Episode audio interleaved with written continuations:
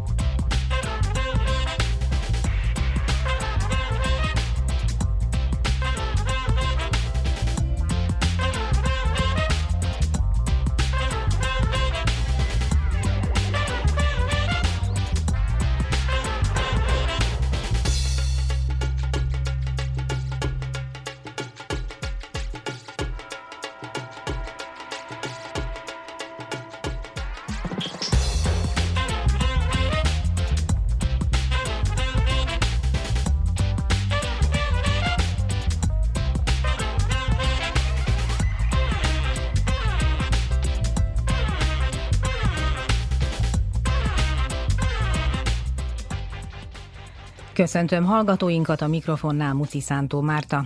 Egyre jobban körvonalazódik a nyugat nyomás gyakorlása Szerbiára. Több vezető is Belgrád uniós integrációjának a leállítását kérte amiatt, hogy országunk diplomáciai egyezményt írt alá Moszkvával. A Vajdasági Magyar Akadémiai Tanács 12. alkalommal szervezte meg a Vajdasági Magyar Tudós Találkozót. Külpolitikai rovatunk témája a hétvégén megrendezett előrehozott parlamenti választás Olaszországban, amely átrajzol, átrajzolta az ottani politikai színteret. Egyebek mellett ezek lesznek a témáink, tartsanak velünk!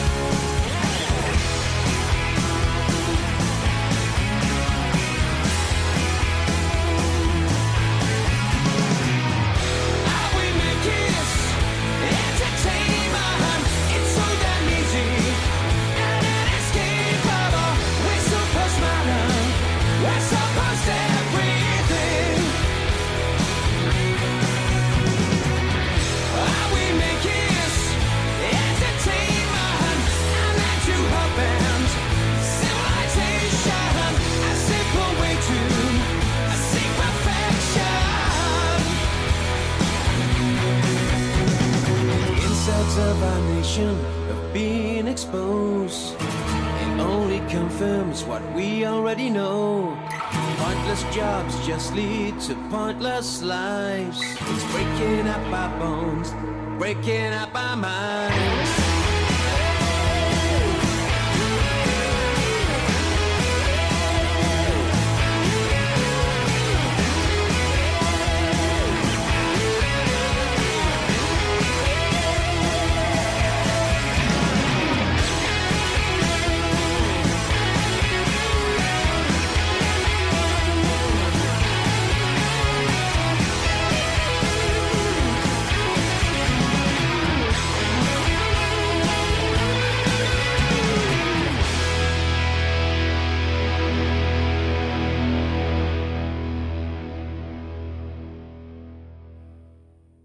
Hallgatóink a hangadó szerdát Dani Zsolt belpolitikai összefoglalóival indítjuk. Ben sor kerülhet Szerbia és az Európai Unió közötti viszony újraértelmezésére is, miután Belgrád továbbra is kiáll a semlegességre alapozó külpolitikája mellett. Mint ismeretes, a nyugati hatalmak számos alkalommal bírálták Szerbiát, amiért nem csatlakozott a Moszkva elleni szankciókhoz, a történtekből pedig kiderül, hogy fogytán van a türelmük is. Ami egyelőre nem világos, hogy ez mekkora mértékben lesz kihatással Belgrád pozíciójára.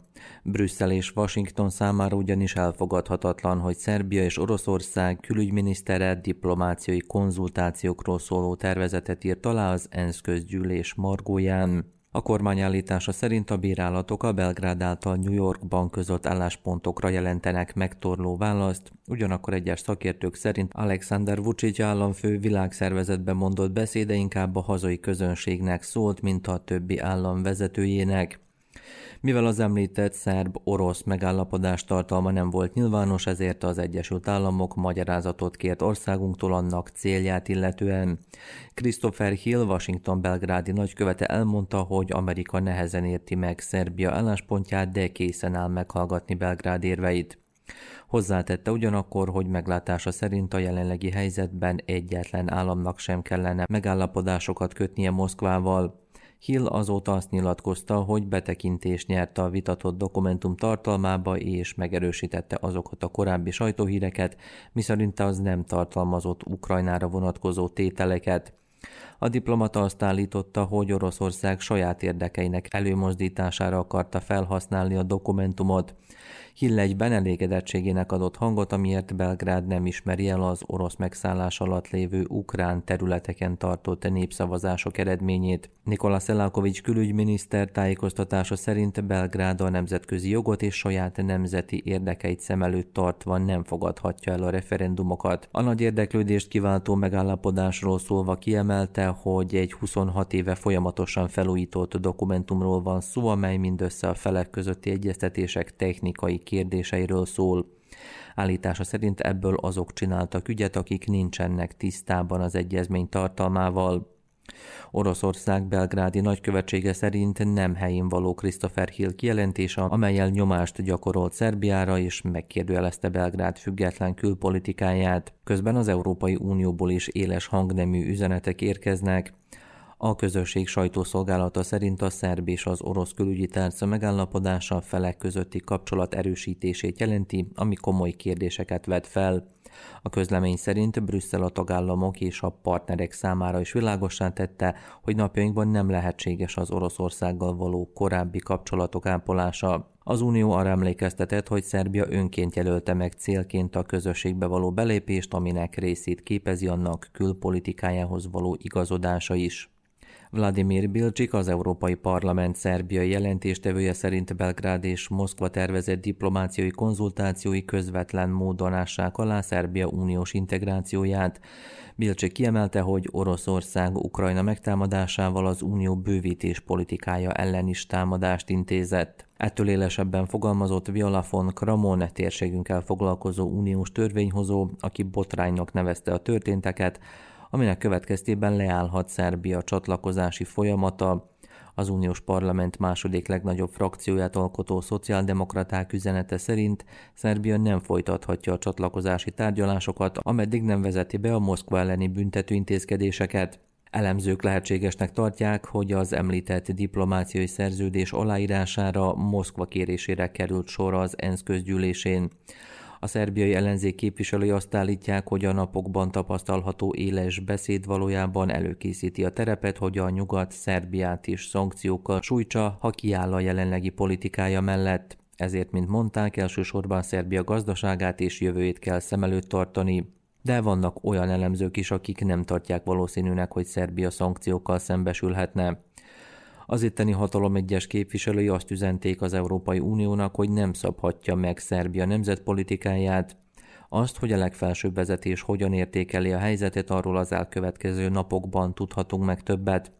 Ezzel párhuzamosan a hatalmi haladó párton belül is léteznek olyan hangok, amelyek a nyugathoz való közeledést részesítik előnyben, és hibának tartják, hogy Oroszország stratégiai szinten van jelen az itteni gazdaságban.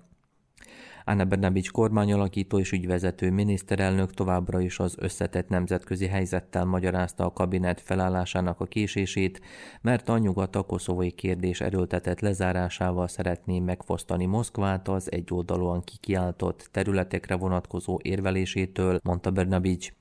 Az ellenzéki dvéri mozgalom arra szólította fel a haladó pártot, hogy ha nyolc hónap elteltével sem képes kormányt alakítani, akkor vissza kellene adni az erre vonatkozó megbízatást. Az Európa párti ellenzék pedig a nyugattal való egyeztetések folytatása mellett a választási rendszer megreformálására is felszólított.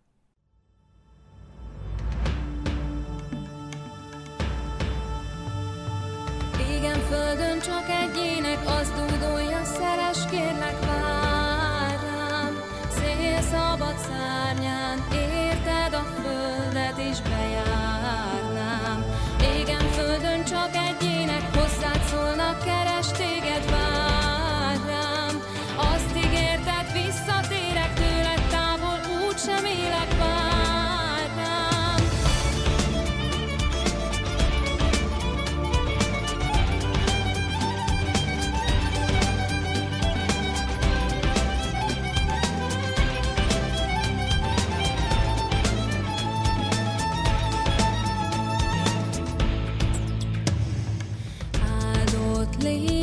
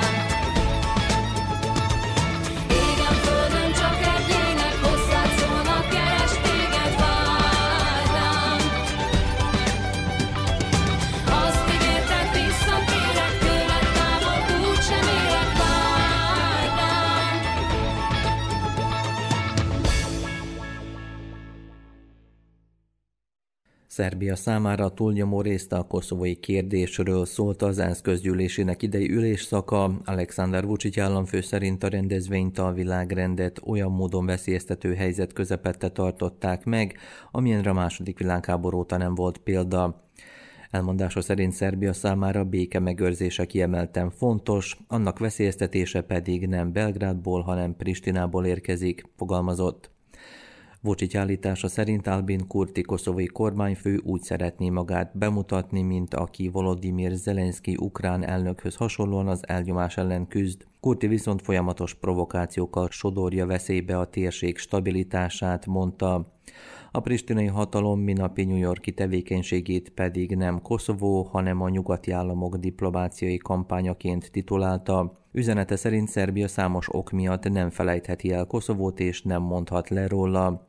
Az ENSZ-ben mondott beszédében azt a költői kérdést intézte a világ vezetőihez, hogy mi a különbség a szinte mindenki által támogatott Ukrajna területi egysége és Szerbia területi sérthetetlensége között. Az Európai Unió időközben továbbra is azt közölte, hogy nem készült el új keret a brüsszeli közvetítéssel zajló koszovai kérdés rendezéséről szóló tárgyalások lefolytatására. Ez arra utal, hogy a napokban emlegetett új egyezményjavaslat az egyes hatalmak által önállóan megalkotott próbálkozás a zavargások megelőzésére. Brüsszel el szeretné érni, hogy ne újuljon ki a feszültség, amely a pristinai hatalom okmányokra vonatkozó döntésének életbelépésekor volt jellemző. Koszovóban a hétvégén jár le a szerbiai járműtáblák lecserélésére vonatkozó időszak, ám az eddigi adatok szerint kevesebb mint tíz ottani szerb lakos igényelt ilyet.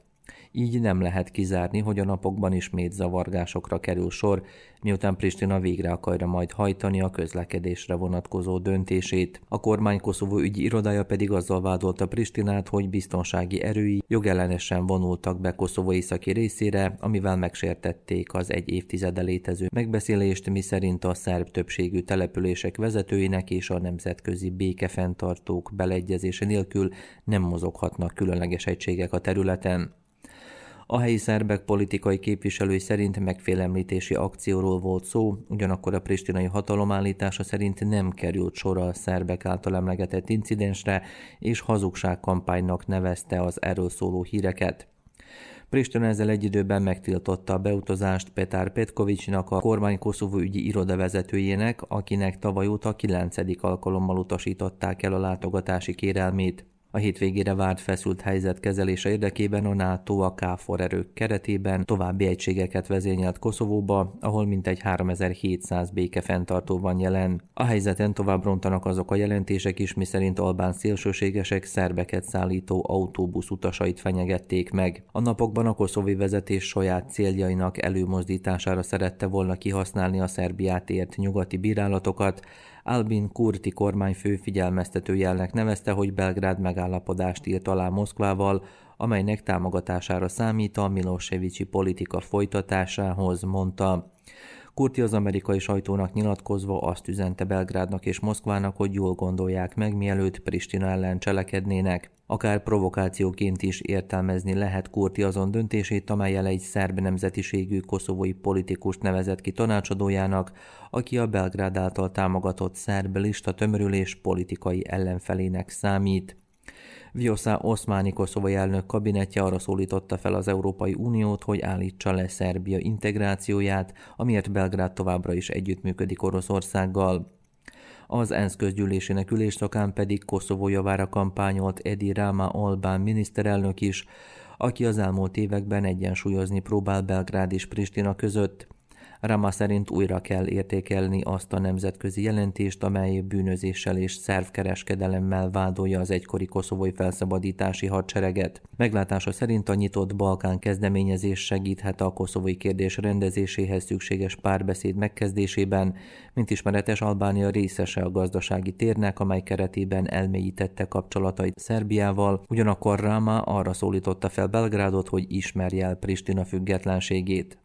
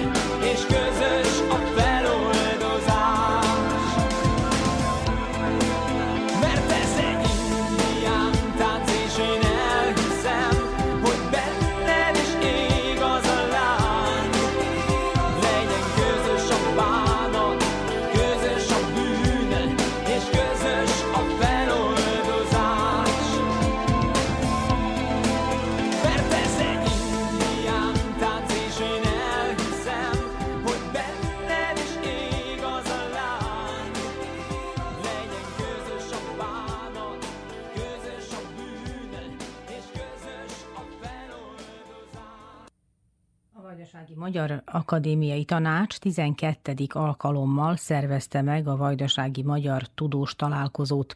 Szakál Laura jelentése Szabadkáról. A tudomány minden területéről érkeztek résztvevők a konferenciára, amely találkozási lehetőséget biztosít azoknak a vajdaságiaknak, akik tudományos munkát folytatnak. A rendezvényen bemutathatják az utóbbi időben végzett kutatásaik eredményét. Szőke Anna, a Kis Lajos Néprajzi Társaság elnöke. Én a humán szekcióban vagyok, és hát csodálatos dolgok. Akkor én jegyzetelek mindig, és az az elvem, hogyha ha csak egy mondat van, olyan, amiből én tovább tudok építkezni, akkor már megéri. Én a diverzitást választottam. Hát ez most egy új, új kutatási ág, mert nem külön tudomány, de egy, egy kutatási ág, hogyan viseljük el mások jelenlétét, Ugye a diverzitás sok mindent magába foglal, két lábon állás, különbség, elviselés, ne soroljam. És hát én, én a jelen kutatást szeretem nagyon, abból is egy kicsit a kulturális antropológia felé hajlok, és én most a sok betelepültel foglalkozom. Tudnélik, mindig a múltat kutatjuk, ez különösen a humántantárgyakra érvényes helytörténet, néprajz, stb. És Budapesten az egyik tanszékvezető mondta, hogy Anna jelennel is kellene foglalkozni, mert az, hogy bejöttek valamikor szlovákok, stb. Ezt majd kutat, már kutatjuk. De az, hogy most milyen betelepülőket kaptunk ide a településekre, és hát én nagyon sok adatközlővel vettem föl a kapcsolatot most, és nagyon érdekes dolgok jöttek ki, hogy viseljük el azt a nemzet, a nemzetet, etnikumot, amelyik merőben ellentétes a vajdasági nemzetekkel. Kalmár Laura, tanársegéd. Előadást tartok az ökológiai írásbeliségről, az a tanároknak az ökológiai írásbeliségéről. Hogyan készült fel erre az előadásra? Ez a téma a doktori kutatásunknak a része. Különböző vizsgálatokat végzek a doktori tézisem keretében, és ennek értelmében ez az, elő, ez az előadás is ennek a terméke. A kutatásunknak az egyik részét mutatom be. Mennyire van könnyű dolga, vagy nehéz dolga egy vajdasági kutatónak, aki a tudomány bármely ágával foglalkozik? Hát abszolút nem egyszerű, mert nagyon sokat kell dolgozni, és nagyon sok olyan munka van, ami nem látszik, tehát nagyon sokat kell olvasni, utána nézni, különböző kollégákkal kommunikálni, és rengeteg munkát foglal magába, ami abszolút úgy másoknak úgy egyszerűnek tűnik, de nagyon sok munka áll minden mögött. És abszolút nem egyszerű vajdasági kutatónak lenni. De hogy különben se gondolom Magyarországon is egyszerű szerintem. És az ilyen találkozók, ahol megismerik egymást, a tudomány különböző területének képviselői mennyire fontosak, mennyire járulnak hozzá a, a kapcsolatok kiépítéséhez például. Hát ezek az ilyen találkozók nagyon fontosak, és hozzájárulnak a kapcsolatok építéshez, a kommunikációhoz és a további együttműködéshez. Tehát ez nagyon fontos. Ide most Magyarországról is, Budapestről és Szegedről is jöttek tanárok, úgyhogy ez nagyon fontos, a kommunikáció és a további együttműködés keretében, keretében belül. Tehát nagyon lényeges. A rendezvény partnere a Magyar Tudományos Akadémia, amely a határon túli régiókkal is folyamatosan kapcsolatban van. Morvai Tünde, az MTA köztestületi igazgatóság határon túli magyarok titkárságának osztályvezetője a Vajdasági Magyar Akadémiai Tanács, a Magyar Tudományos Akadémia vajdasági szervezete. A Magyar Tudományos Akadémiának az összes határon túli régióban van akadémiai tanácsa, Erdélyben egy nagyobb bizottság, a Kolozsvári Akadémiai Bizottság működik, és minden évben kétszer igyekszünk találkozni a határon túli magyar akadémiai szervezetekkel. Egyrészt az, a saját rendezvényeiken, másrészt pedig az akadémia működteti a Magyar Tudományosság külföldön elnöki bizottságot, ennek a bizottságnak a tagjai a határon túli szervezetek, a Vajdasági Magyar Akadémiai Tanács vezetője is, és amikor ide jövünk minden évben erre a tudós találkozóra, én már több mint tíz éve, akkor igyekszünk a tudós találkozón bemutatni az akadémia azon programait, melyek kifejezetten a határon túli és a vajdasági magyar kutatóknak, tudósoknak, egyetemi oktatóknak szól. Ilyen program például a Domus ösztöndíj program, mely idén ünnepli fennállásának vagy megalakulásának 25. évfordulóját 1997-ben indította el a Magyar Tudományos Akadémia határon túli magyar kutatóknak a magyar nyelvű és magyar tárgyú kutatások támogató programját, a Domus ösztöndíj programot. Az elmúlt 25 évben hát több ezer pályázat érkezett, nagyon sok pályázat van természetesen Vajdaságból is, Kezdetekben főként az akadémia azt támogatta, arra volt igény határon túlról és innen is a Vajdaságból, hogy Magyarországon legyen lehetősége kutatni a határon túli kutatóknak.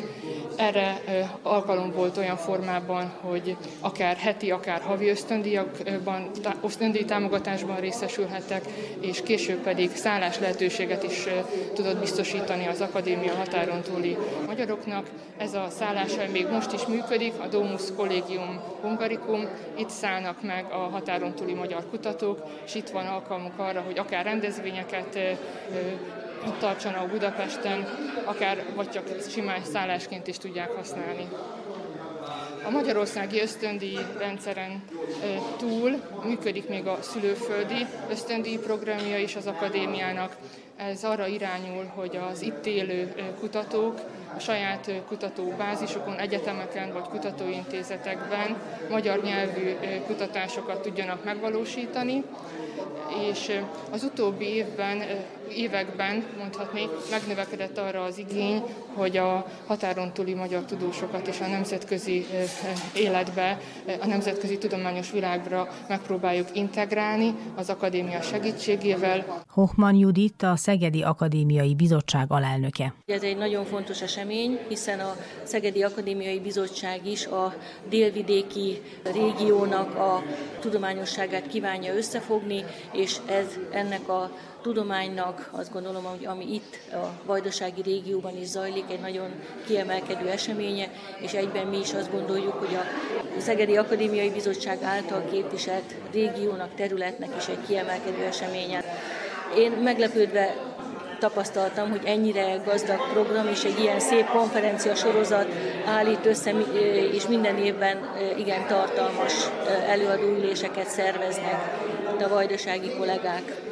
A konferenciát a Vajdasági Magyar Akadémiai Tanács hozta létre a tudományosság mellett közösségépítő szerepe is van a rendezvénynek. Csányi Erzsébet a Vajdasági Magyar Akadémiai Tanács elnöke. A küldetése ennek a szervezetnek abban különbözik a többi tudományos civil szervezetnek a céljaitól, hogy egy ernyő szervezet, tehát összefogja az összes tudományág és a művészeteknek a területeit, és így megszólít valójában minden vajdasági magyar kutatással foglalkozó személyt, akik szabad kutatók, vagy a felsőoktatásban dolgoznak, tudományos kutatással foglalkoznak, azok ide benevezhetnek, tehát nem tematikus konferenciáról van szó, hanem minden évben várjuk ezt a lehetőséget, hogy a találkozás, a kommunikáció, a párbeszéd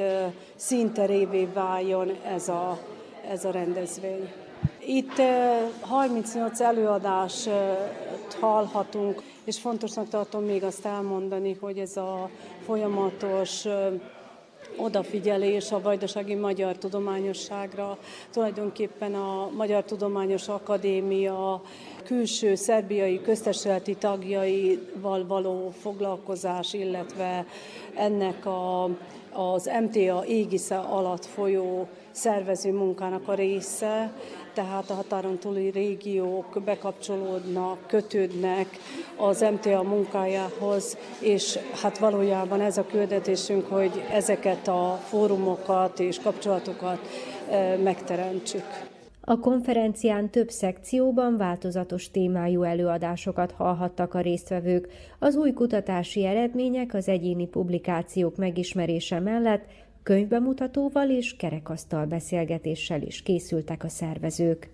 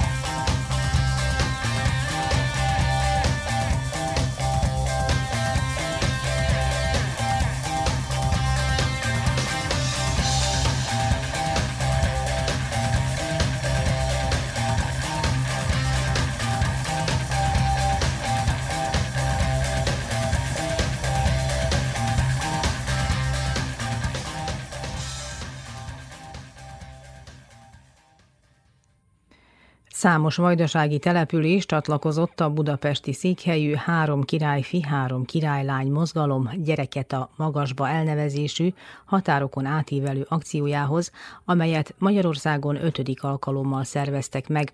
Az akció célja a gyerekvállalás és a családalapítás fontosságának hangsúlyozása. Vörös Gábor az újvidéki eseményen járt.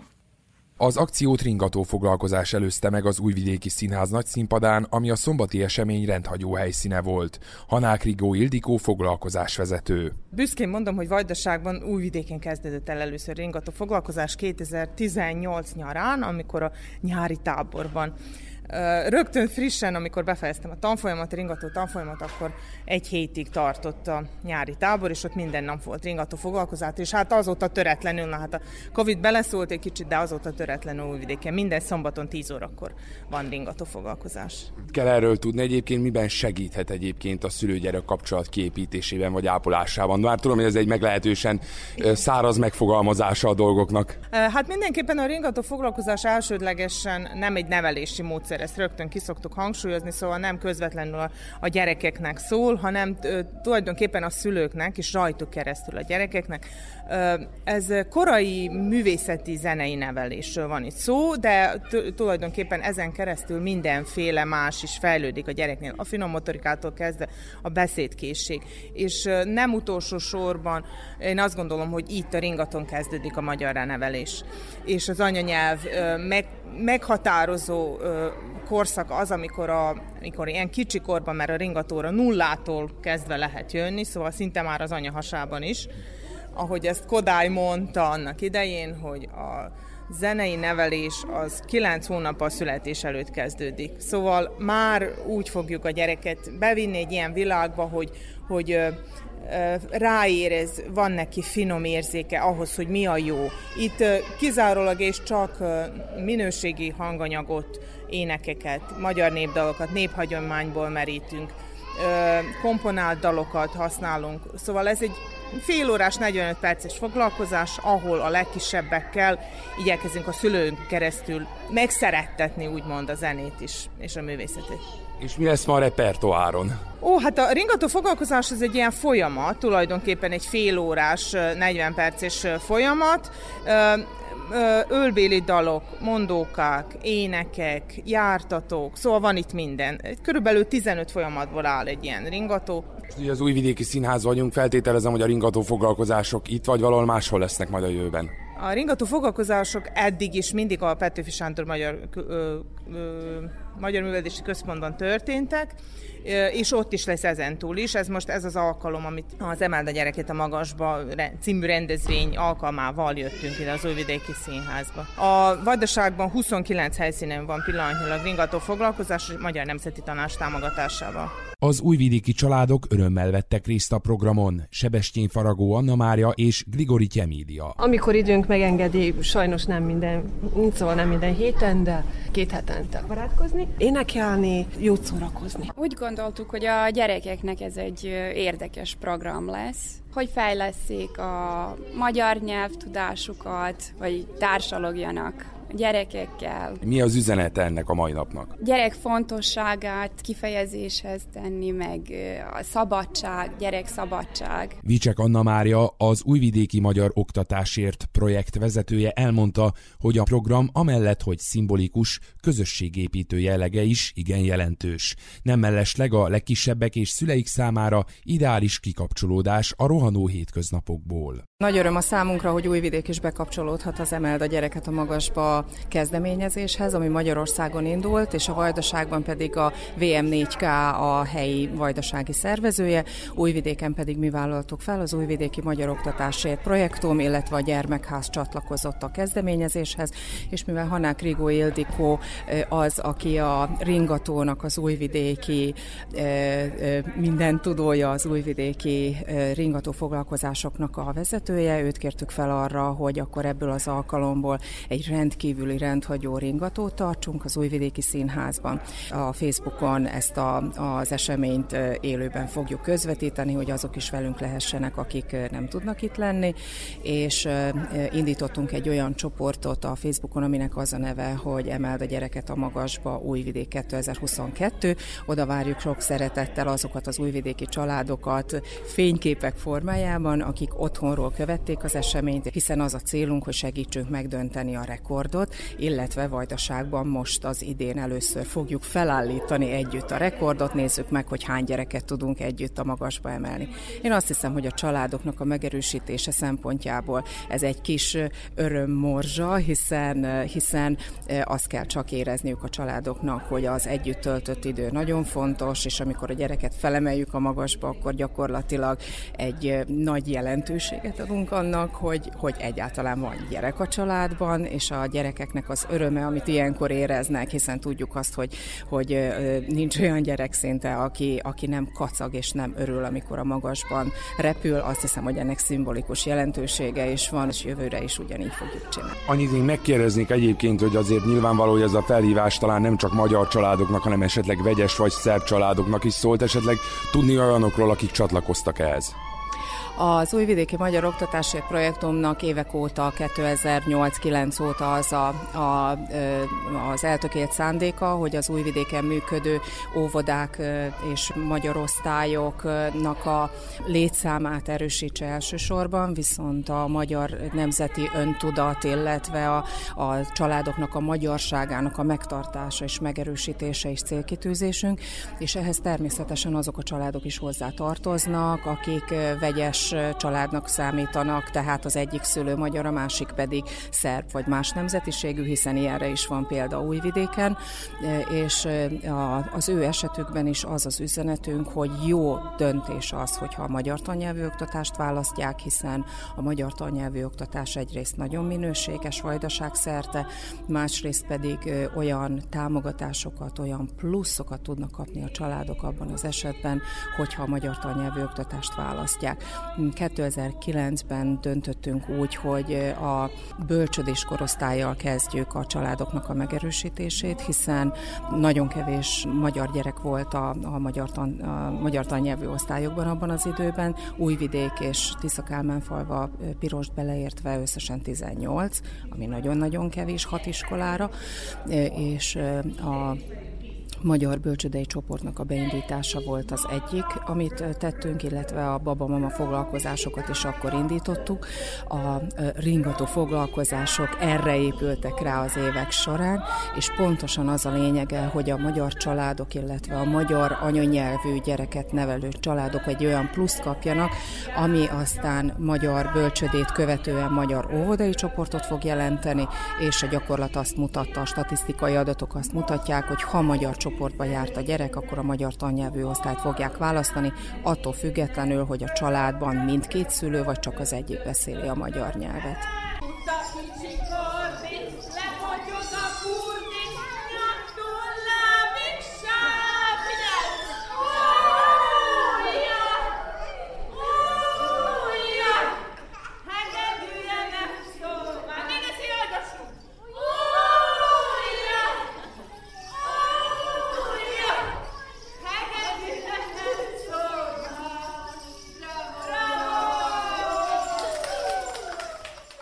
Pontban 11 órakor az Újvidéki Színház termében 11 gyermeket emeltek a magasba a szülők. Ezzel egyidejűleg Vajdaság többi településeiről, ahol a VM4K megszervezte a foglalkozást, további 88 gyermeket emeltek fel a szüleik. Tekintettel a járványhelyzetre a szülők otthonaikból videóval vagy fényképpel is csatlakozhattak a kezdeményezéshez.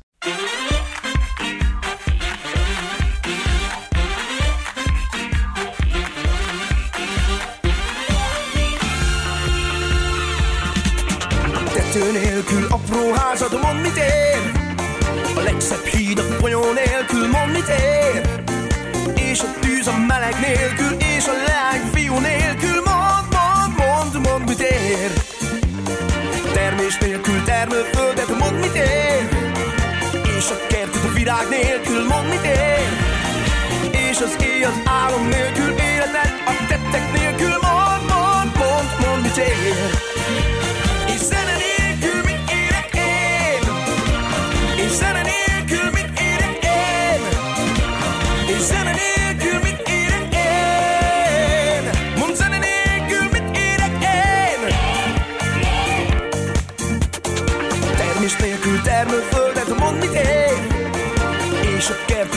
Virág nélkül, mond mit ér És az éj az álom nélkül éltek A tettek nélkül, mond, mond, mond, mond mit ér. És az anya a gyermek nélkül, mond mit ér És a szívet az érzés nélkül, mond mit ér. És a nyár a napfény nélkül, és a föld az ember nélkül, mond,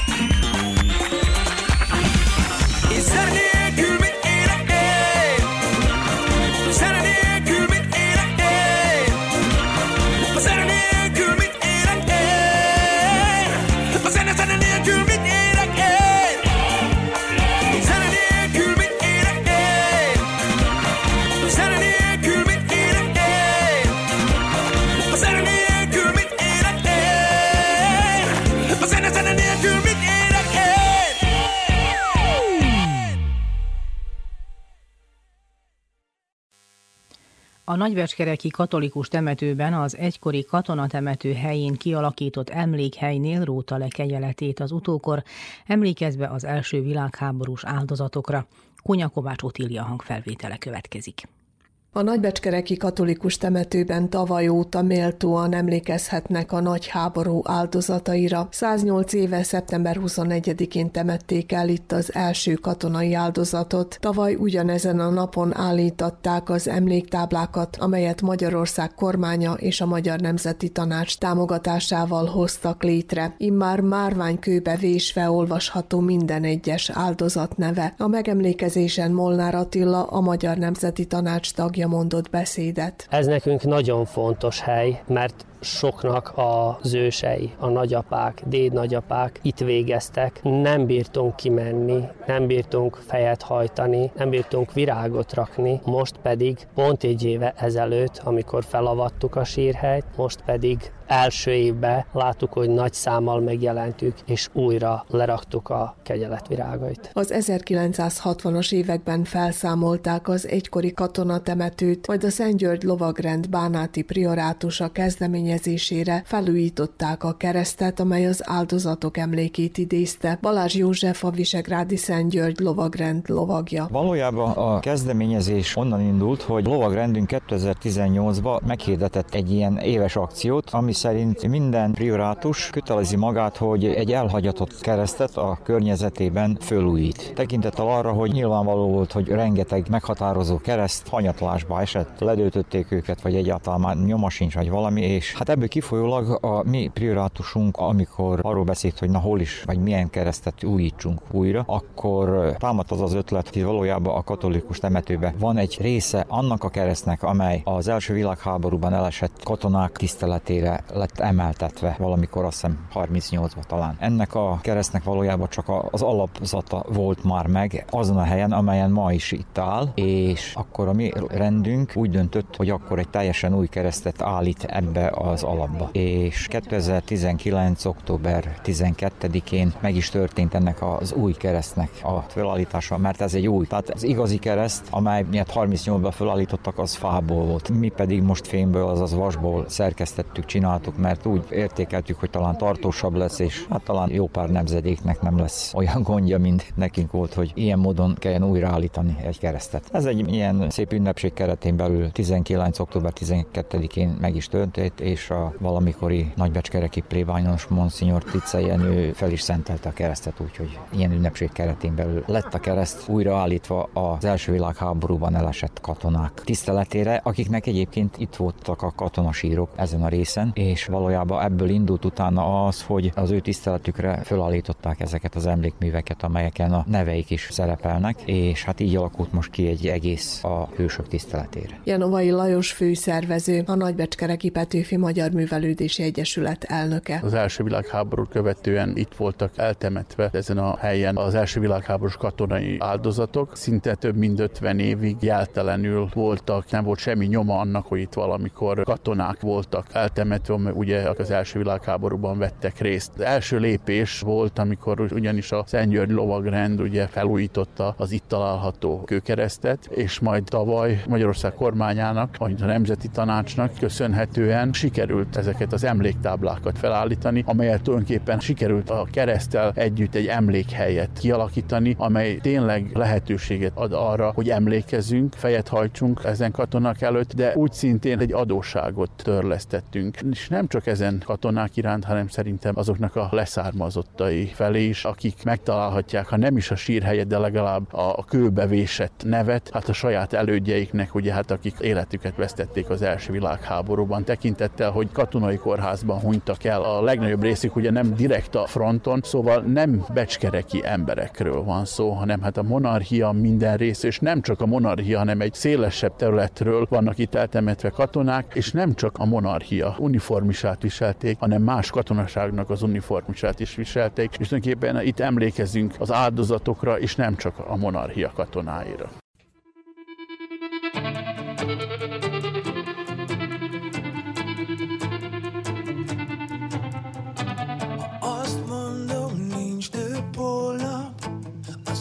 utolsó nap is ma véget ér, hogy döntesz, jó vagy, rossz vagy, a pokol vár, vagy a mennybe mész, annyi kincset rejt még a világ, te bejárnád, vagy inkább hezitálsz, úgy ész, nincs vége a jónak, az idő kellék feleség, kellék feleség.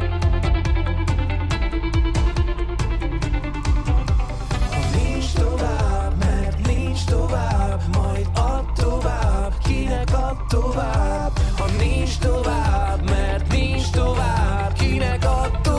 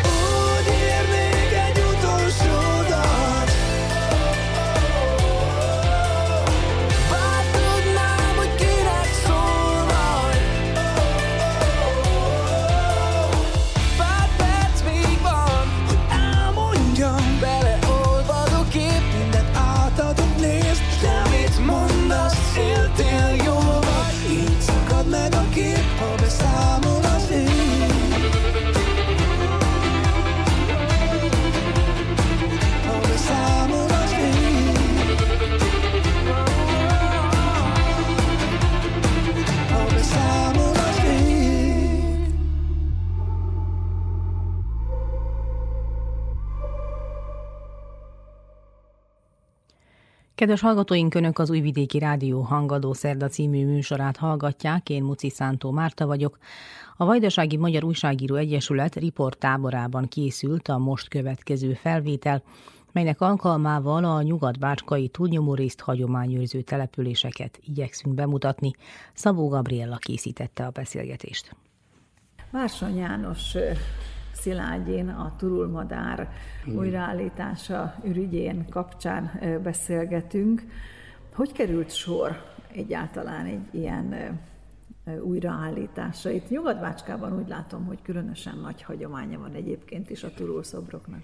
Igen, hát Kópuszínál is nemrég adták át. Most ez, amit nagyjából gyorsan tudni kell, ezt a turul madárszolót először 1942 húsvétra adták át, és ez háború végig itt volt Szilágyin, különben van, vannak fönn képek is Jócskán az oldalon, majd elmondom azt is utána, és a háború végén ledöntötték.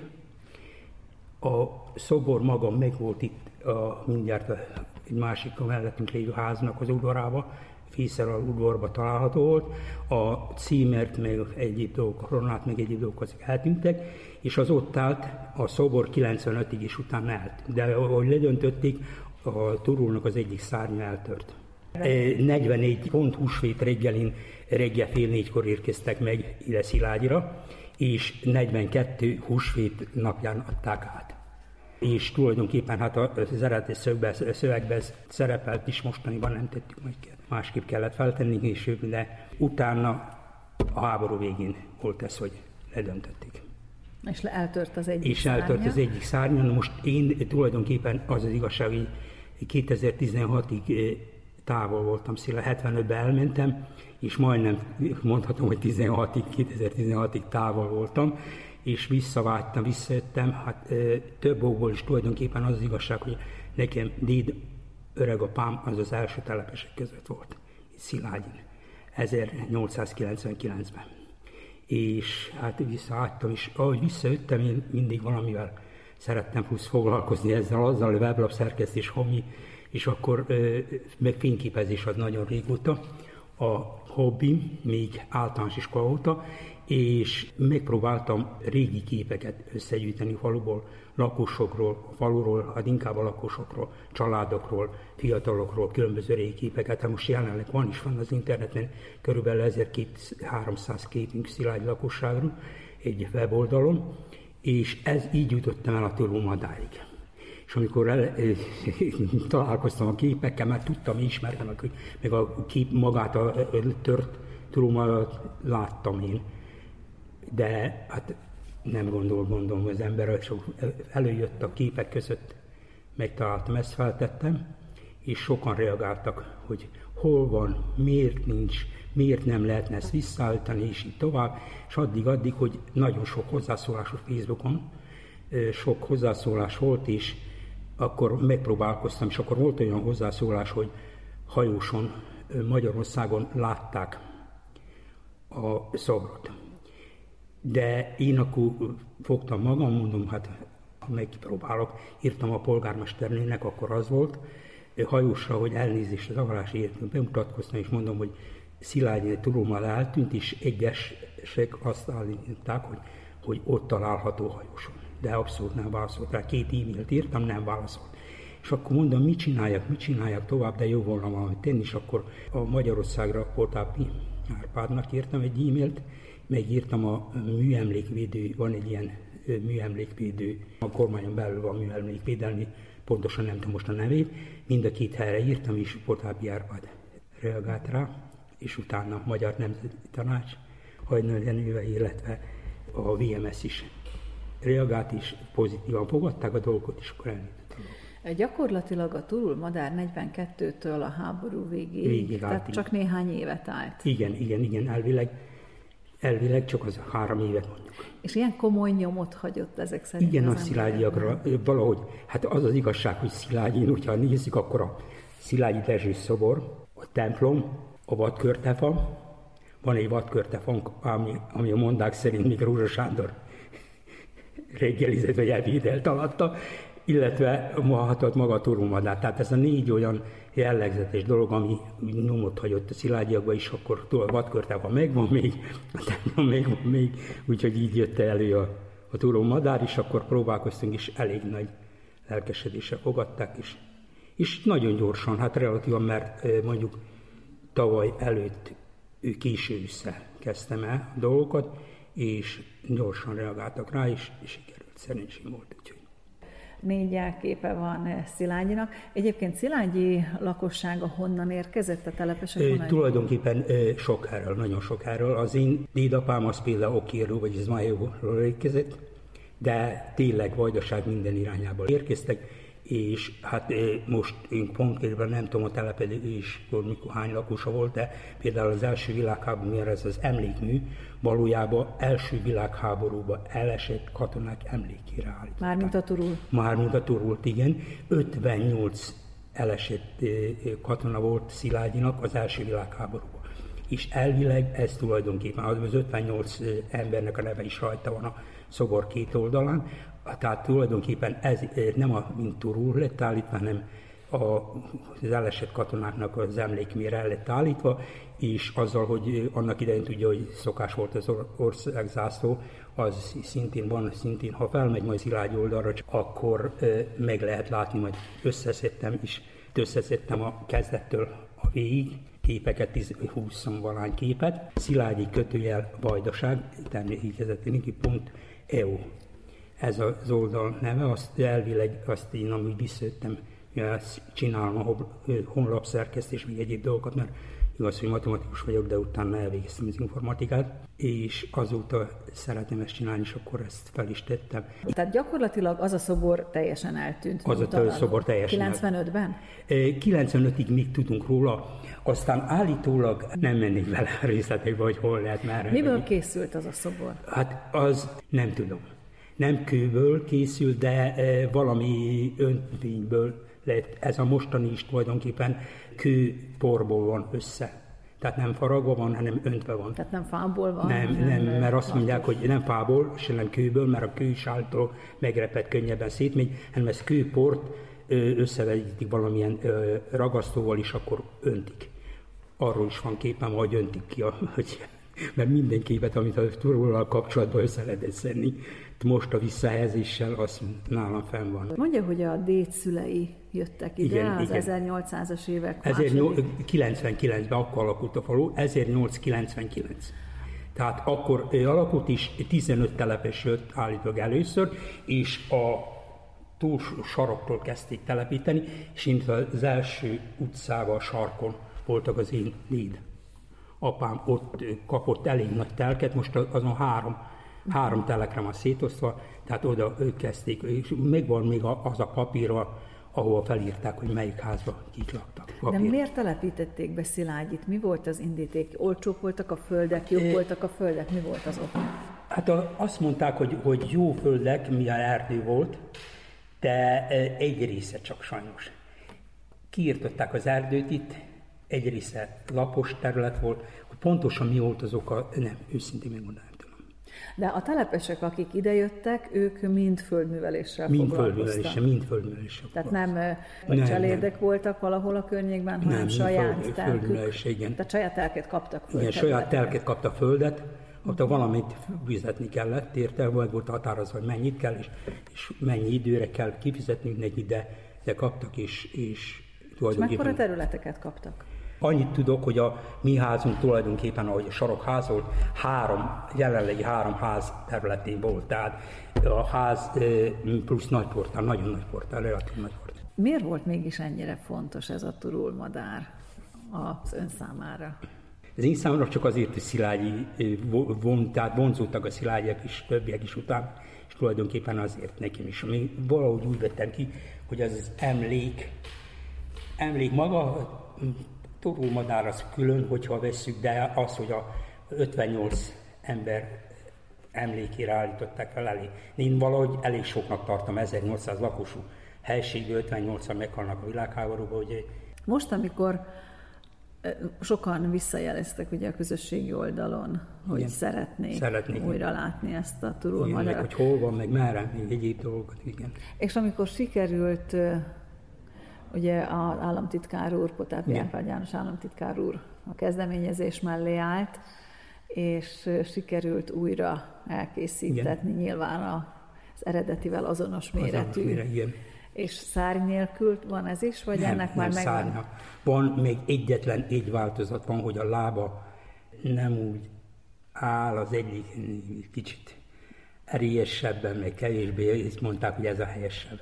Amikor kiderült, hogy megvalósítható Igen. ez a vágy, ez az álom a falusiak számára, akkor hogy viszonyultak hozzá a helybeliek?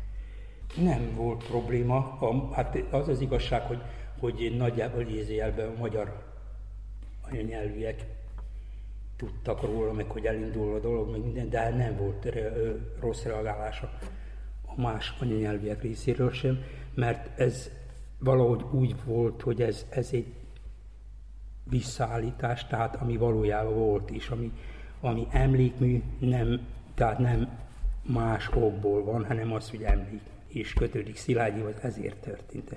Milyen a nemzetiségi összetétele most a Hát én két hónap, három hónap ezelőtt az, az oldal miatt megcsináltuk, akkor 820 szám voltak, 820 lakosa volt, aki jelenleg itt van, tehát több van, csak akik, akik például egész évben Ausztriába vagy máshova is hazaugrik, azt nem vettük figyelembe, itt ketten-hárman számoltuk ki, és ebből 350 volt magyar, kevesebb, 820, kevesebb, 350, és azóta most azt hiszem, hogy hárman haltak meg magyarok.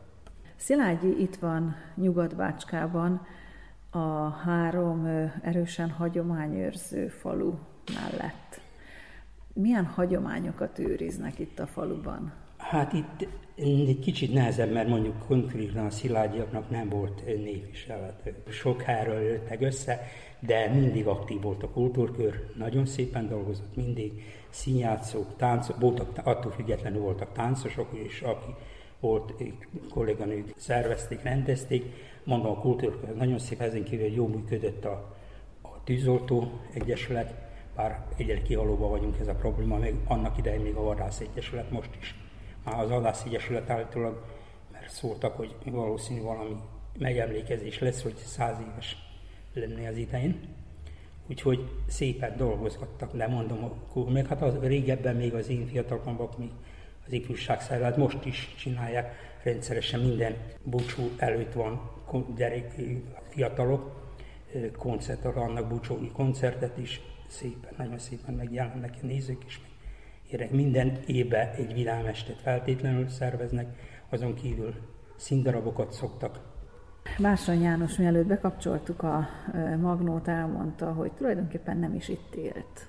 Tehát nem. az élet a nagy részét nem itt élte le, Magyarországon is tartózkodott, és Kanizsán is hosszú évekig dolgozott tanárként, mégis visszajött nyugdíjas korára. Hogy működik ez az ember életében, hogy visszajön. elmegy, visszajön? Hát az az igazság, hogy anyukám, apám már régebben meghalt, anyukám itt élt, és olyan beteg lett, hogy felügyelet kellett, és akkor a feleségem, úgy döntöttünk a feleségem, hogy ő visszajön, és ő még 2013-ban visszajött anyukámra vigyázni. Utána a következő helyzet alakult ki, döntenünk kellett, hogy Kecskemét, Szilágyi két lehetőség döntött, ha a két fiam van, ha a fiúk Kecskeméten maradnak, akkor Kecskemét. Bár vonzunk Szilágy után, de mi a két fiam Londonban vannak mind a kettő, akkor még van, hogy 16, 15 környékén elmentek, így akkor úgy döntöttünk, hogy mi ketten ide visszavonulunk. Szilágyira, és itt van tulajdonképpen a ház, kert és így döntöttünk, ezért döntöttünk így, főleg mondom a gyerekek miatt. Ha már messze vannak, szeptemberben első unokát, ha már olyan messze vannak, akkor, akkor teljesen mindegy, hogy Szilágyiról vagy Kecskemétről. És az az igazság, hogy a feleségem szeret kertészkedni, virágokat, ez az, és akkor lakás vagy kertesház között, akkor inkább ezt választottuk meg. Hát ez az igazság, hogy mondom, Szilágy is, vonz is magában. Azt gondolja az ember, hogy azért ennyi évtized alatt, amit távol tölt a szülőfalujától, megkopnak az emlékek, eltűnnek az emberek, közben elvándorolnak sokan, nincs már az a közeg, amit itt hagyott. miért vonzó mégis visszajönni? Hát az az igazság, hogy nekem legjobb barátom, akivel 12 évig egy jártunk iskolába, aztán együtt voltunk, az, azok itt vannak továbbra is. Ő, a, aki a felesége írta Szilágyról a könyvet, a, a Danfinger Irén, még a Danfinger Ferenc, az ő vele egy osztályba jártunk sokáig legjobb, meg most is a legjobb kollégám, ők elvileg itt vannak. De vannak ám olyan dolgok, ami, ami érdekes lehet, hogy mondom, mert például, ha valakit említik, akkor a, esetleg megtörténik, hogy a lánykari nevet teszem be. És aztán mondom, hogy én a lánykari nevén mondom, mostan itt nem. Hát az az igazság, hogy 70 után mondom, hogy rengeteg sok idő is, akkor ilyen dolgok adódnak. Hát Kecskeméten is már úgy, ha nyugdíjas lesz az ember, akkor hiányozni, nagyon hiányzott, mondom, mert én nagy munkaközösségben dolgoztam. Sokan dolgoztak, mind, a három helyen elvileg, ahol dolgoztam. Hát az utolsó, mondom, a Kecskeméti 62-en voltunk. Az még ott voltunk, ez még rengeteg beszélgetés, meg minden az nagyon, de amikor az ember láttam, hogy nyugdíjasként visszajön oda 10 perces, 5 perces szünetre, az megint olyan dolog, hogy tehát azzal, hogy befejeződik a munkaévek, tulajdonképpen csak maradnak azok a szűk barátok, baráti kör is, az viszont itt is megvan, úgyhogy... Ezek szerint akkor, amikor az ember nyugdíjba vonul, egészen más életformát kell berendeznie, igaz?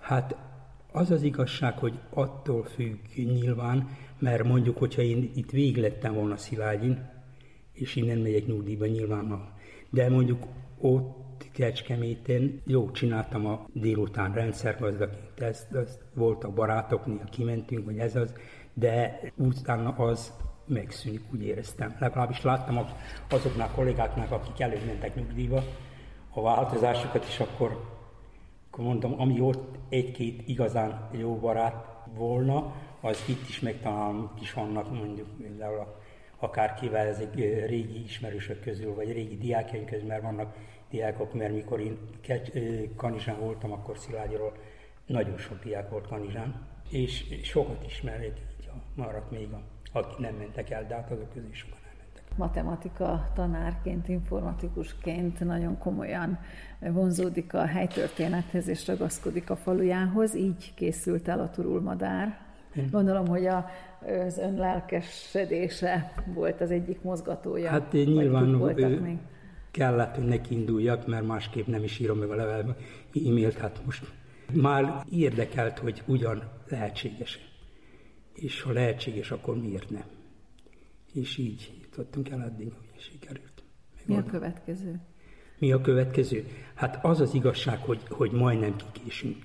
Mert egy faluház nagyon kell, vagy egy ház nagyon kellett volna, de hát már úgy érzem, már ez a képek gyűjtése is, ez még még folyamatosan, tehát a régi képek, régi családokról, régi emberekről gyűjtése megy, de az is már nehezen. Tehát annyira, annyira leszűkültünk, kevesen vagyunk, ezekből is jó része is. Fiatalok, azt hiszem most egy ilyen magyar elsős, az első osztályban, meg a, volt most hogy az egytől négyig, egy vagy kettő. Szóval nem tudom, én nekem továbbra is marad a a képek gyűjtése, és egy faluház nagyon kellett volna, azt úgy érni, de az is most már. Tehát ha nem kecskeméten esetleg szilágyan vagyok előbb, akkor most már késő összegyűjteni dolgokat. De nem keseríti nagyon el ez az embert, hogy eh, nincsenek fiatalok, és hát nem de... látja a folytatást? De sajnos igen. Sajnos igen. Főleg úgy, hogy állandóan fiatalokkal voltam, úgyhogy Szóval egyszerűen, ha nézzük a környezetből és, és munkahelyet, egyéb dolgokat, ne soroljam milyen problémák van, ugye, aki mozdítható volt, az elmentek. Milyen a vallási élet itt a faluban? Mennyire összetartó? Elég sokan és, és járnak misére és rendszeresen, férfiak kevésbé, de azok, hogy nők viszont igen, hát öröm nézni például bucsukor, vagy máskor is, vagy a, például a koncert a templomban volt, hogy tömbbe van, úgyhogy jó, pozitív hozzáállás, és maradt, még maradt. Mikor van Szilágyinak a búcsúja? Búcsúja mindig augusztus 20-a, a Szent István király a templom védőszentje, és mindig augusztus 20-a után való első vasárnap, nem 20-án, hanem 20 óta való első vasárnap, és most 21-én voltam. Érezd az élet csókját, érezd a napfény, csak dőj hátra, dúdol a táj, a legszebb percet szórd rám. Mozdul a kint és a bent, és csak nézlek tovább, amíg csak akarom. Oh, oh, oh, most nem fáj semmi, jó csak úgy lenni. Oh, oh, oh, oh, a nem vált szemben, feküdni csendben. Holnaptól együtt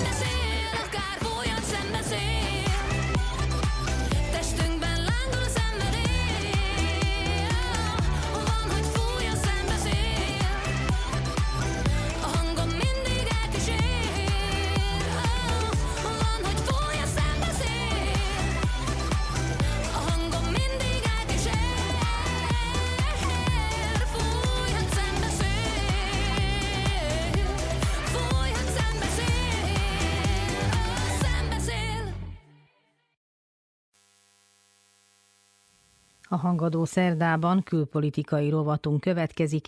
Ennek témája a hétvégén megrendezett előrehozott parlamenti választás Olaszországban, amely átrajzolta az ottani politikai színteret. Márton Attila újságírót Dani Zsolt kérdezte. Az olaszországi jobboldali koalíció fölényesen nyerte meg a hétvégén tartott előrehozott parlamenti választást.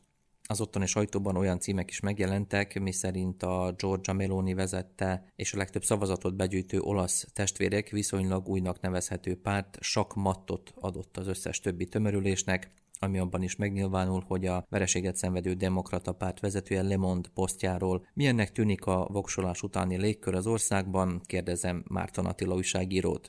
Az olasz szélső jobboldal úgy nyert választásokat, hogy három pártjából kettő rosszabbul teljesített, mint az előző választásokon, de az eddig leggyengébb szélsőjobboldali párt vitte a pálmát, és sokkal jobban szerepelt, mint eddig. Az egyik fő kérdés jelenleg miközben beszélgetünk, még nem lehet tudni.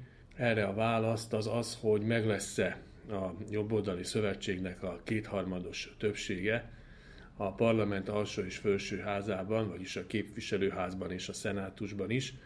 Amennyiben igen, akkor a szélső jobboldal Olaszország történetében eddig példátlan többséget szerezne, amelyel az alkotmányt népszavazás nélkül is megváltoztathatná. Az olasz jobboldal a teljes mértékben kihasználta a választási törvény adta lehetőséget, ugyanis a választási törvény elsősorban azoknak a pártoknak kedvez, amelyek eh, választások előtti koalícióban eh, indulnak és vesznek részt.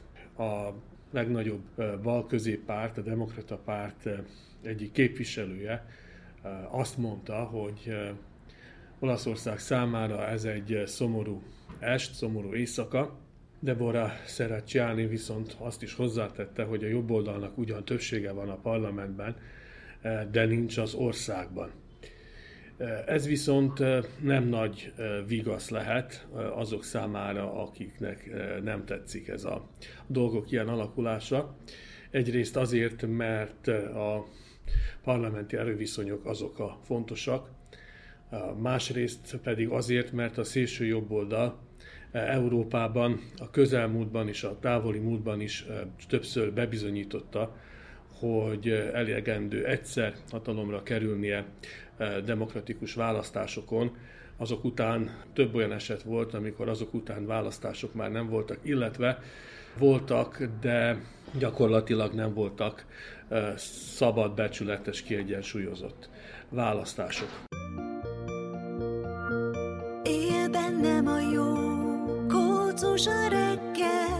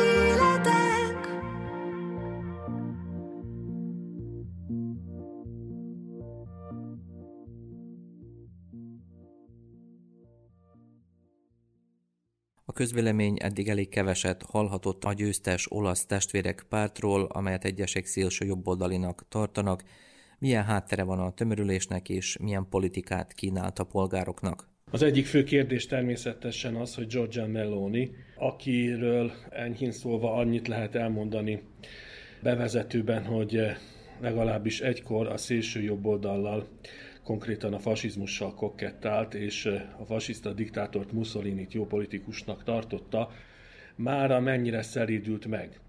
Az biztos, hogy a bevándorlásról mondott beszédei, a szexuális másságról mondott beszédei azok nem enyhültek. Ugyanakkor sokan úgy gondolják, hogy Meloni éppen azzal tudott ekkora sikert elérni, gyakorlatilag több mint 20%-kal növelte pártjának a népszerűségét az előző megmérettetéshez képest, hogy mérsékelten lépett fel, főleg a legutóbbi hónapokban, tehát az Ukrajna elleni orosz területrabló invázió második fordulójának megkezdése óta. Azok, akik emlékeznek a párt kezdeteire, a Fratelli d'Italia nevű párt kezdeteire, amelyet egyébként pontosan tíz éve alapítottak, amelyet egyébként magyarul többféleképpen fordítanak, Olaszország testvérei, Olaszország fivérei, olasz testvérek, stb. Minden esetre az olasz himnusz első sorai, első szavaiból eredenek a pártnak a neve. Tehát akik emlékeznek ennek a pártnak a gyökereire, azok nem kételkednek e párt orientációját illetően, ugyanis annak idején Olaszországban egy szélsőjobboldali párt volt, az olasz szociális mozgalom, az MSI, és ez a párt egyértelműen fasisztának, egyesek szerint posztfasisztának volt nevezhető, 95-ben feloszlott, és hát akkor úgy tűnt sokak számára, hogy ez azért történt, mert öreg fasiszta nosztalgiázók lényegtelen pártja volt. Ennek ellenére kialakult a 90-es és a 2000-es években létezett egy utódpártja, amelyet Nemzeti Szövetségnek hívtak, és ennek a tagjai alapították meg a Fratelli d'Italiát, az FDI-t 2012-ben a szélsőjobboldali pártok közötti folytonosság eh, sokak szerint egyértelmű, ha más nem a jelképek, a szimbólumok szintjén, ugyanis mindegyik zászlajában ott volt, és ott van az a zöld-fehér-piros láng, amely sokak szerint eh, a Benito Mussolini sírjánál égő fákját jelképezi, de a tagságban is vannak olyanok, akik, eh, sőt a vezetőségében is vannak az FD-nek olyanok, akik szívesen fölemelik a fasiszta üdvözlésre a karjukat. Azt mondják, amikor rájuk kérdeznek, hogy ez az, eznek semmi köze Hitlerhez és Mussolinihez, hanem ez a római üdvözlet, persze ezzel kapcsolatban, ugye az ókori római üdvözlettel kapcsolatban egy bibi van csak, az, hogy senki nem tudja, hogy valóban hogyan nézett ki. Azt viszont mindenki tudja, hogy a 20. század fasisztái és nemzeti szocialistái hogyan üdvözölték egymást. Ehhez hozzájárul ehhez a történethez az is, hogy 96-ban az akkor 19 éves Giorgia Meloni, tehát a mostani olasz választások vitathatatlan győztese, annyit mondott, hogy azt mondta, hogy szerintem Mussolini jó politikus volt, mindent, amit tett, Olaszországért tette, és az elmúlt 50 évben nem volt hozzá hasonló politikus. Meloni manapság azt mondja, hogy az olasz fasizmus az történelem, és hogy az ő pártja elítéli a fasizmus idején elfogadott zsidó ellenes törvényeket. Persze a fasizmus nem csak a zsidó ellenes törvényekről volt hírhet, hanem úgy általában a mássággal való leszámolásról, tehát a politikai, szexuális és bármely más másság kisebbséggel való erőszakos leszámolásról.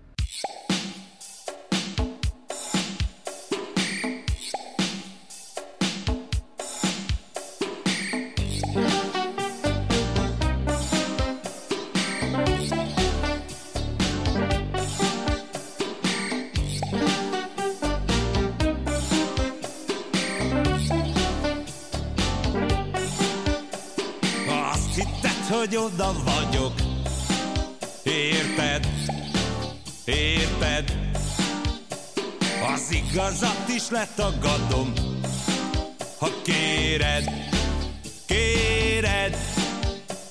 A jég hátán elgyalogolok hozzád, hozzád. A kalapomat neked adom,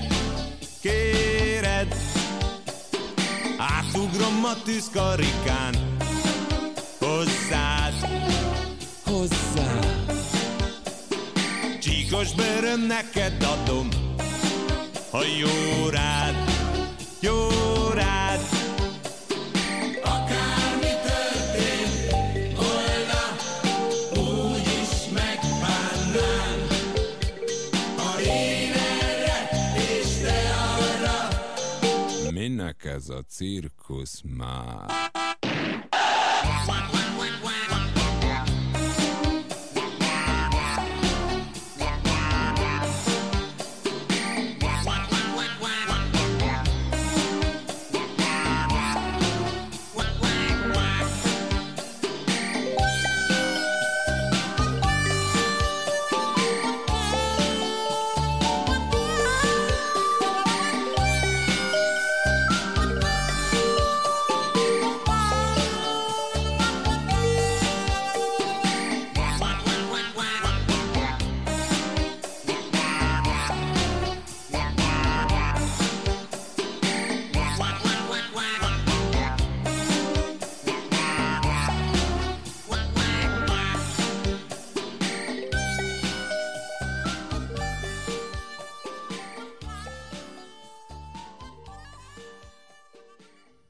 Folytatjuk külpolitikai rovatunkat az olaszországi parlamenti választások eredményéről.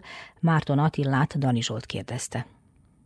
Európában nem mindenhol hangzottak el azonos kommentárok az olasz választás eredményevel kapcsolatban, például Franciaország üzenete szerint tiszteletben tartja a polgárok döntését és további együttműködést kínált fel Rómának, míg Németországból inkább olyan kijelentések érkeztek, miszerint az eredmény nem jó Európa számára, Oroszország pedig konstruktív kétoldalú kapcsolatok építéséről beszél, mennyire tarthatnak Európában a fejleményektől.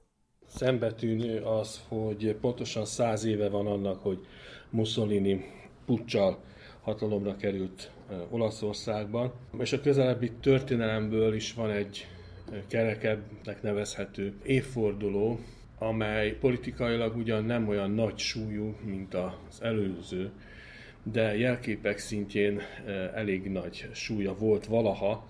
Tehát 92-ben, amikor a nacionalista, populista vezérek vérben, nyomorba döntötték Jugoszláviát, egy olasz, Toto Cutugno arról énekelt, hogy Európa, tehát felszólította Európát arra, hogy egyesüljön.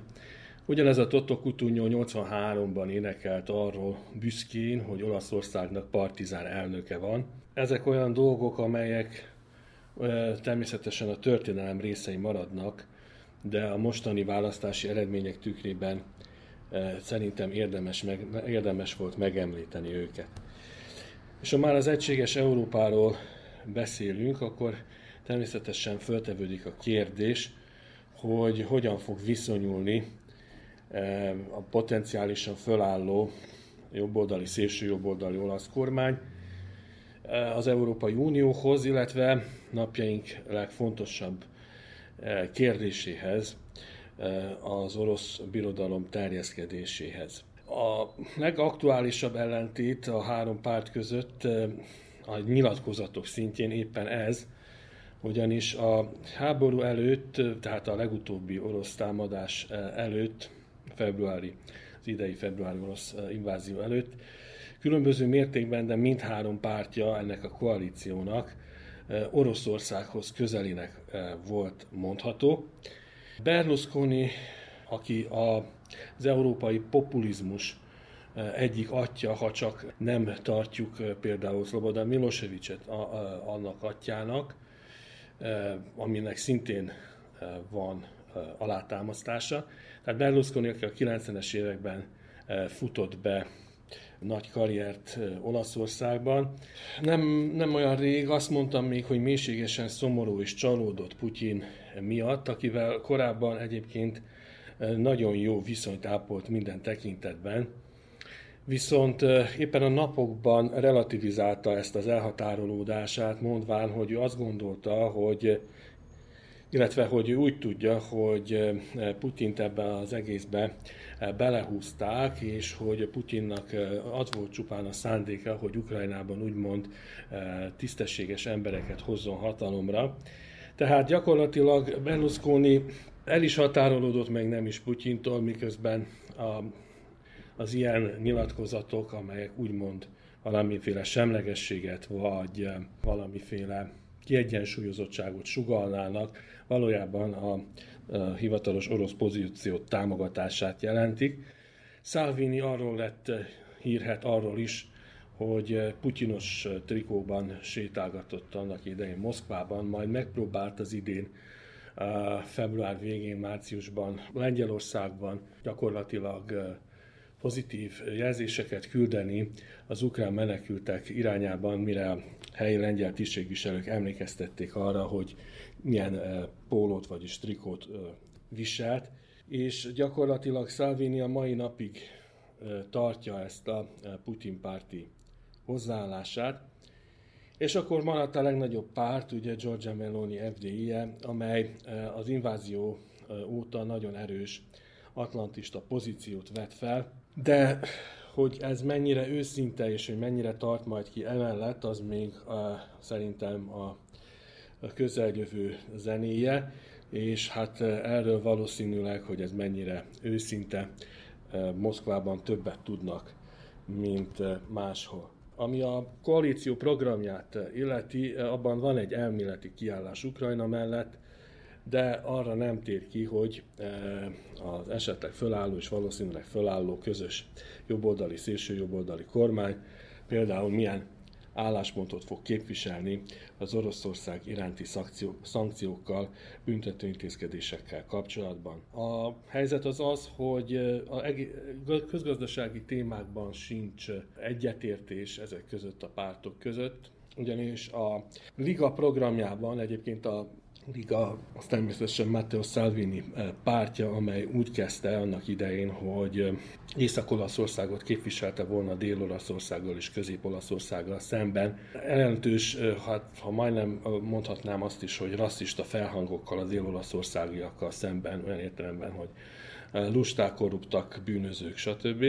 Majd pedig váltott és egy olasz nacionalista pártá alakult, tehát a ligának az a programja, hogy a egykulcsos adórendszert kell bevezetni, és Berlusconi is az utóbbi időben mintha támogatta volna ezt a javaslatot. Ezzel a tervvel azonban van e, két gond, az az, hogy 50-60 milliárd euróba kerülne, ami óriási kiadás lenne az olasz államnak, amely egyébként is a pénzügyekkel küzdik már évtizedek óta, Második probléma pedig az, hogy ez a terv elsősorban a, azoknak a kárát okozná, akik alacsony jövedelműek és az ország déli részén élnek, ők vesztenének ezzel legtöbbet, már pedig ezek az olasz testvérek, vagy az Olaszország testvérei, fivérei, az FDI szavazói legnagyobb részben.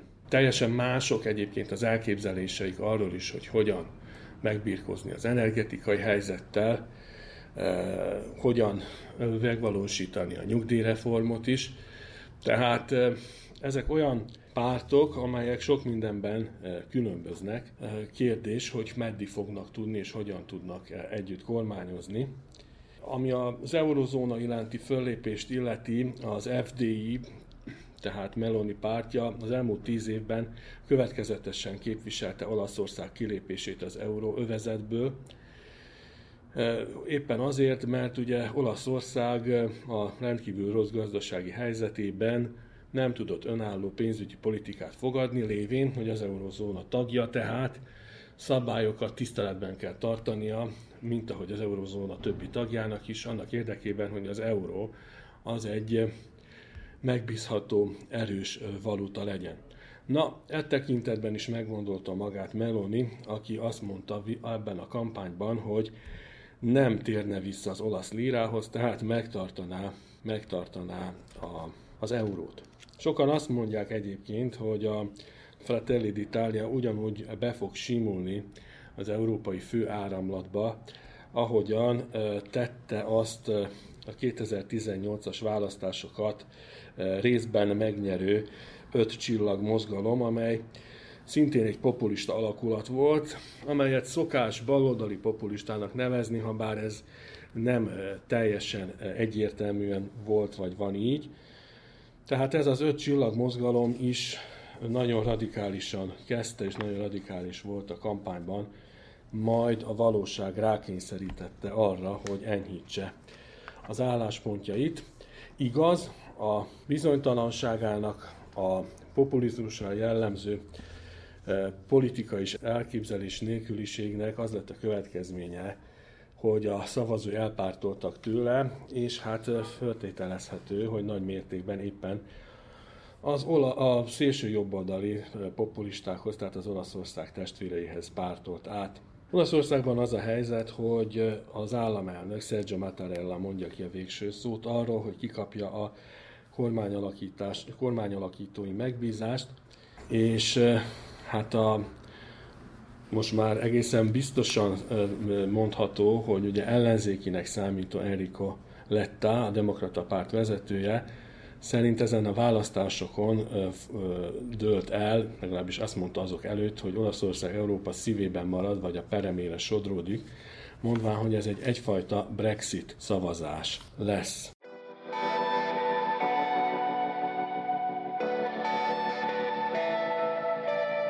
Egy mély álomba ringat, melynek peremén ott áll.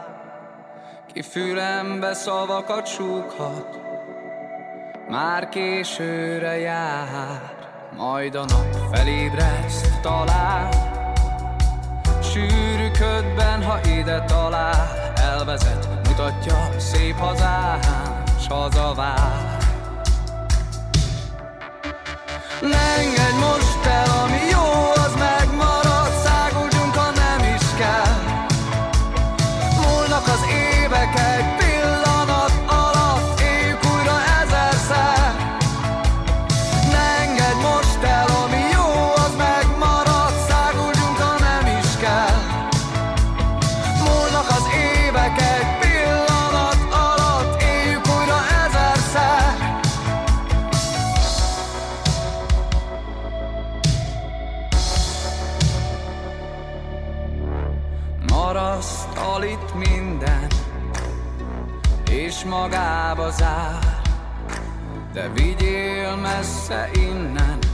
egyszer mindenki odébb áll.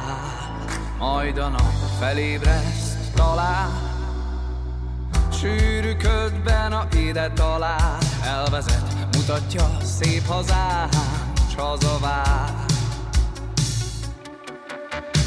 Ne engedj most el, ami jó, az megmarad,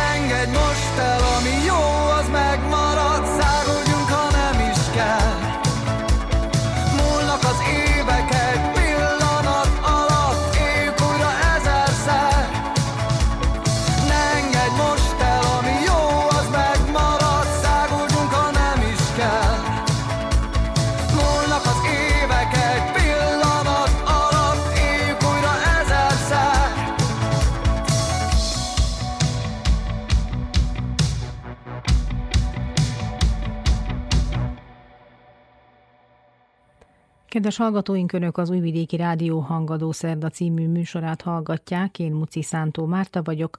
Külpolitikai rovatunk befejező része következik. Ennek témája a hétvégén megrendezett előrehozott parlamenti választás Olaszországban. Márton Attila újságírót Dani Zsolt kérdezte. Meglátásod szerint milyen következtetést lehet levonni a történtekből, azaz mi vezetett az olaszországi politikai élet jelentős újrarajzolásához? Ahogy utaltam is már rá, Giorgia Meloni saját felemelkedését részben az öt csillagmozgalom populista tömörülés népszerűség vesztésének köszönheti, de legalább ugyanolyan értelemben, ugyanolyan mértékben a másik szélső jobboldali politikus Matteo Salvini halványuló csillagának köszönheti. Salvini zajos nagygyűléseket tartott néhány évvel ezelőtt is, megtiltotta a bevándorlókkal teli hajók kikötését is. Trump akkori amerikai elnököt utánozva közölte, hogy az olaszok mindenek előtt, és annyira népszerű volt a pártja, hogy meg akarta előzni koalíciós partnerét, az öt csillagmozgalmat, viszont a terve balul sült el, szétrobbantotta a kormánykoalíciót, hogy új választásokat kényszerítsen ki, amelyeket ugye megnyert volna, ám a többiek összefogtak és kirekesztették, ellenzékbe szorult. Végül a legutóbbi olasz kormány egy olyan nemzeti egységkormány volt, amelyet mindenki támogatott, kivéve, kivéve Giorgia Melonit és az ő FDI-ét, és természetesen egyedüli ellenzékként ez jó jött nekik, ezt szándékosan csinálták, fölfutottak, ezt a nemzeti egységkormányt szintén az öt csillag mozgalom buktatta meg, ennek a kormánynak egyébként egyértelmű európai orientációja volt. Na most természetesen miközben Salvini bukdácsolgatott, Meloni nem ült tétlenül, és a nagyon jó kapcsolatokat épített ki a szélsőjobboldali spanyol vox a kormányzó lengyel jog és igazságosság pártjával, és úgy általában véve, hogyha már arról van szó a külföldi kapcsolatokról, az új kormány mindhárom pártja, az, új, az újonnan felállandó kormány mindhárom pártja nagyon jó viszonyokat ápolt eddig Magyarországon uralkodó párta is. Tehát van egy csapda egyébként ezen a koalíción belül, az éppen az esetleges ambíciók, amelyeket ugye Salvini például dédelgethet. Salvini nélkül nem alakulhat kormány, viszont ugyanarra a, ugyanazokra a szavazókra pretendál mind a három vagy legalábbis a Fratelli d'Italia és a Liga is, legalábbis ez a két tömörülés, amíg berlusconi ugye figyelmen kívül is hagyjuk. Tehát az elsőbségre mind a két politikus valószínűleg átsingózik azzal, hogy Salvininek jelenleg sokkal kisebbek az esélyei.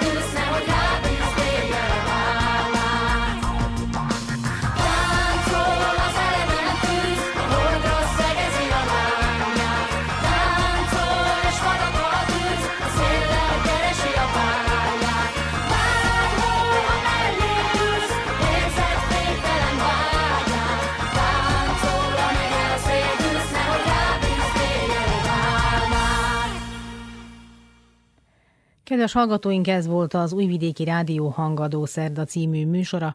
Új tartalommal egy hét múlva jelentkezünk. A zenei munkatárs Szikora Csaba, a műszaki munkatárs Drágán Márics volt, Dani Zsolt és Muci Szántó Márta köszöni megtisztelő figyelmüket.